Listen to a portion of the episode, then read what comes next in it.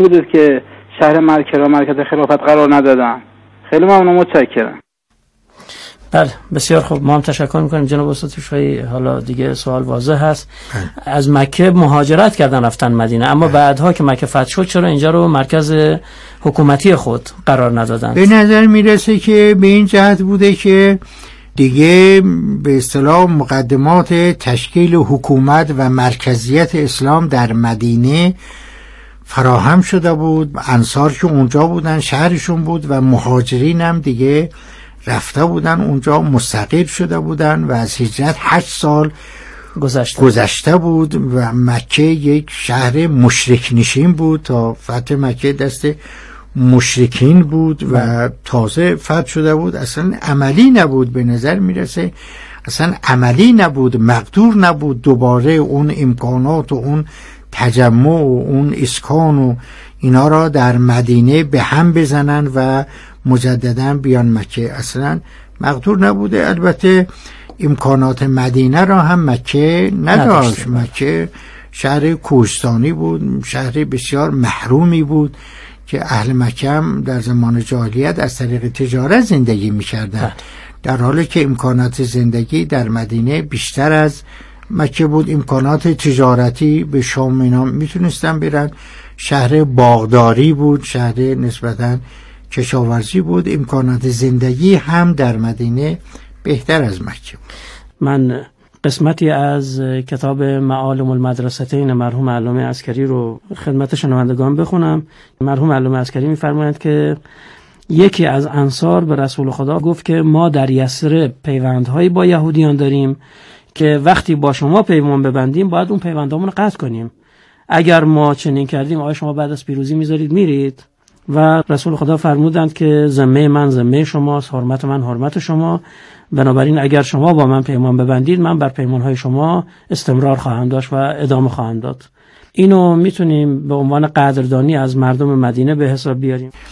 بله. فرمودید قدردانی رسول خدا نکته خوبی یادآوری فرمودید از نظر تاریخی مسلمه که رسول خدا به انصار خیلی علاقه داشت. بله. از انصار خیلی تقدیر می‌کرد خیلی قدردانی می‌کرد و برای بعد از خودش هم انصار را توصیه می‌کرد که هوای انصار را به تعبیر ما داشته باشید. چرا؟ برای اینکه انصار بودند که مقدمات هجرت را فراهم کردند. در سالهای آخر اقامت رسول خدا در مکه خب می‌دونیم مسلمان خیلی در فشار بودن رسول خدا خیلی در فشار بود. به طوری که مسلمان ها هجرت کردن رفتن به حبشه که از اون محیط فشار نجات پیدا کنن. آخرش دیگه می‌خواستن رسول خدا را ترور کنن. و در اون سالها انصار مسلمانان اولیه مردم مدینه دو بار آمدن با رسول خدا پیمان بستن در مکه در موسم حج. در پیمان دوم بود که رسول خدا را دعوت کردن به شهرشون به یسرب گفتن یا رسول الله شما اینجا در فشارید. ما اهل اینجا نیستیم اینجا نمی‌تونیم کاری برای شما انجام بدیم برای کاهش فشار. اگر شما به شهر ما تشریف بیارید ما در شهرمون مثل زنان و فرزندانمون از شما حمایت می‌کنیم و بله. دفاع می‌کنیم یعنی اونجا شهر ماست اونجا ما اقتدار داریم و رسول خدا صلی الله علیه با دعوت اونها بود که هجرت فرمود و تشریف برد به یسرب بله. اول مسلمان ها را اجازه داد رفتن رسول خدا عملا خودش دیتر از بعد از بقیه مهاجرین عملا تشریف بردن انصار انصافا به وعدهشون وفا کردند بله. قول و قرارشون وفا کردند و در راه رسول الله شمشیر زدن مهاجرین را جا دادن مکان دادن در زندگیشون شریک قرار دادن مهاجرین خیلی هاشون چیزی نداشتن برده بودن و آواره بودن اونایی هم که چیزی داشتن امکانات زندگی داشتن همه رو گذاشتن در مکه آمدن جانشون نجات دادن. انصافا ایثار کردن انصار خانه هاشون و اتاهای اضافیشون رو در اختیار مهاجرین دادن حمایت کردن حمایت مالی کردن از اونا. خیلی سنگ تمام گذاشتن در یک کلام انصار. ولذا رسول خدا خیلی علاقه داشت به انصار. ولذا انصار را توصیه می‌کرد در تقسیم غنایم جنگ هونین در یکی از برنامه قبلی اشاره کردیم بله.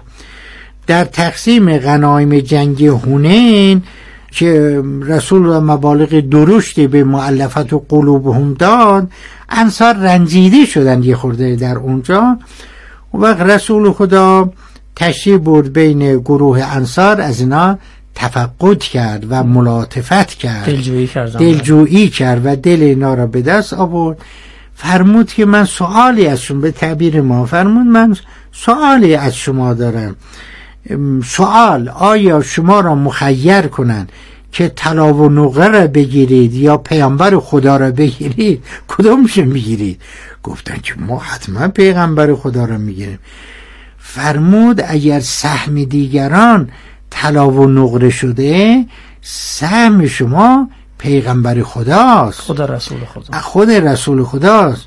اون وقت اینجا بود که اون بیان را فرمود. فرمود اگر نبود که من از اهل مکه هستم و از مکه هجرت کردم آمدم به مدینه اگر این نبود می‌گفتم من از انصارم.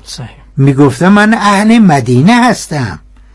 از این جور بیانات فرمود اشک شوق اونها سرازی شد و گذشتن گفتن یا رسول الله ما راضی هستیم. فرمود اگر نبود که من از از مکه آمدم می‌گفتم من از انصارم من اهل مدینه هستم. بنابراین رسول خدا افتخارا خودشو اهل مدینه می‌دونه 304 این کد شناسایی پرسمان